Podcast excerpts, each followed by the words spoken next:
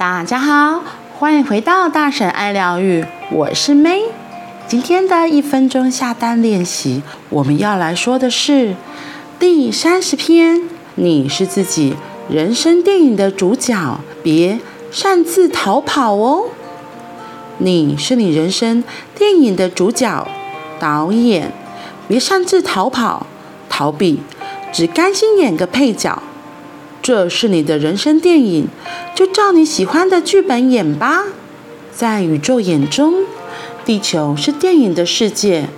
无论剧情再波折，片中世界有多高潮迭起，因为看电影的观众知道最后一定是快乐大结局，所以都能乐在其中。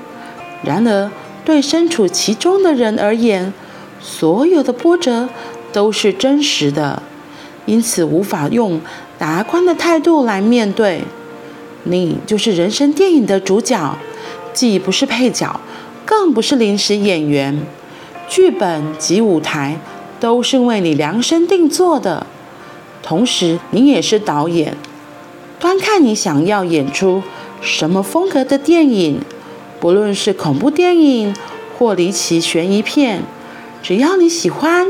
什么都可以，你想体会的事情，就靠自己打造吧。你说想拍哪部人生逆转胜的励志电影？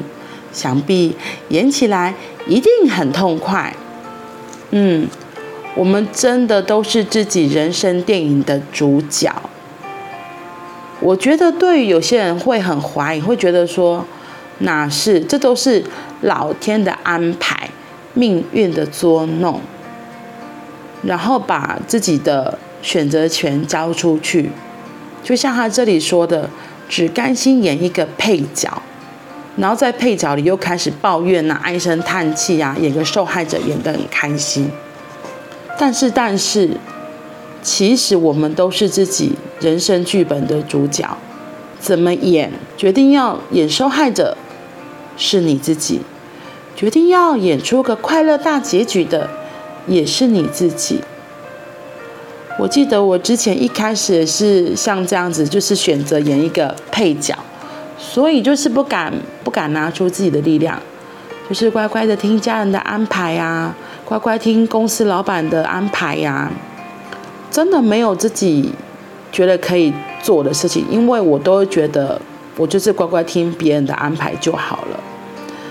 真的是到我自己上了自我探索的课程，我才发现，原来人生不是只有听别人的就好了。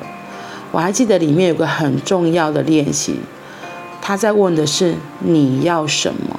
你要什么？我记得我一开始答不出来，我不知道我要什么。如果一直以来都是被安排的人生。一直都是被支配的角色，真的很难说出我要什么，我要什么。听起来好像有点沉重，但是我很感谢那一个练习，在那个练习里，我也看到我自己真的很不重视我自己，我都把我自己的主导权给交出去了，所以我根本没有办法真的过我心中渴望的人生。那就更难演出自己要的人生剧本。或许你也可以问问你自己，你要什么？在这人生短短的数十载中，你要什么？你想成为什么样子的角色？你渴望你的人生有什么样的配角可以出现，和你一起享受这一场实习生命的人生剧本呢？可以想一想哦。那我们今天就到这里喽，我们明天见，拜拜。